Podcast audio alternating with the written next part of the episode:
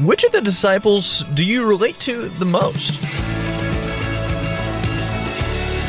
Hey guys, Andrew here, and this is Unlocked, your daily key to open up your heart to God.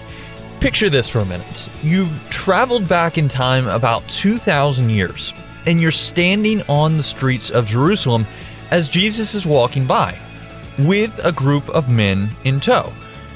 What do they look like, sound like, or act like? Well, I can promise you they didn't have on business suits and look the part of super religious followers of God.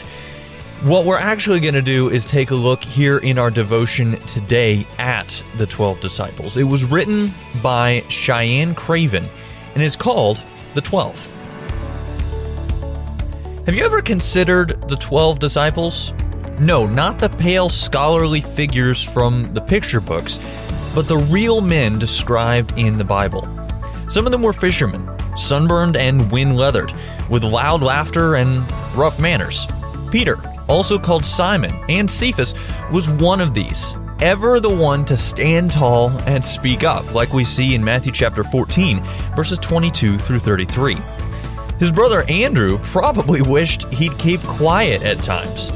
James and John, sons of a man named Zebedee, were known as the Sons of Thunder for their powerful presence.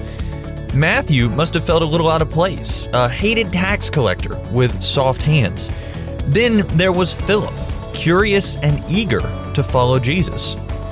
We don't know a lot about Bartholomew, but Thomas is often remembered for his moments of doubt that we see recorded in John chapter 20, verses 24 through 28.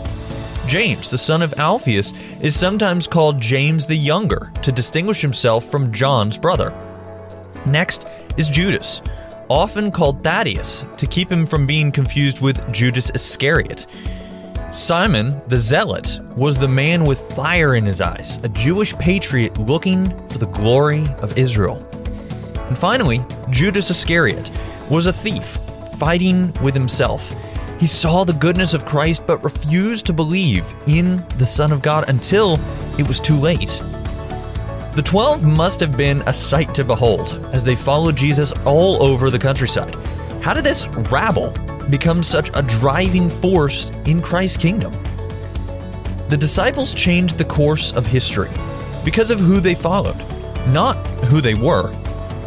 With Jesus, the risen Savior has their rallying point they became a close knit community capable of turning the world upside down by the power of the Holy Spirit.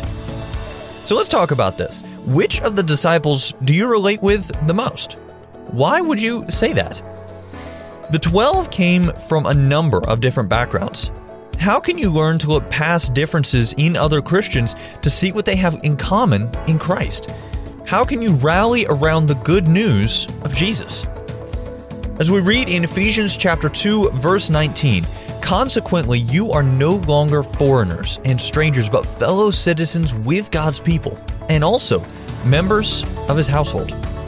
Now, I'd encourage you to read Mark chapter 3, verses 13 through 19, as well as Luke chapter 6, verses 12 through 16, and John chapter 6, verses 66 through 71 to help keep God's word alive in your life. Unlocked is a service of Keys for Kids Ministries.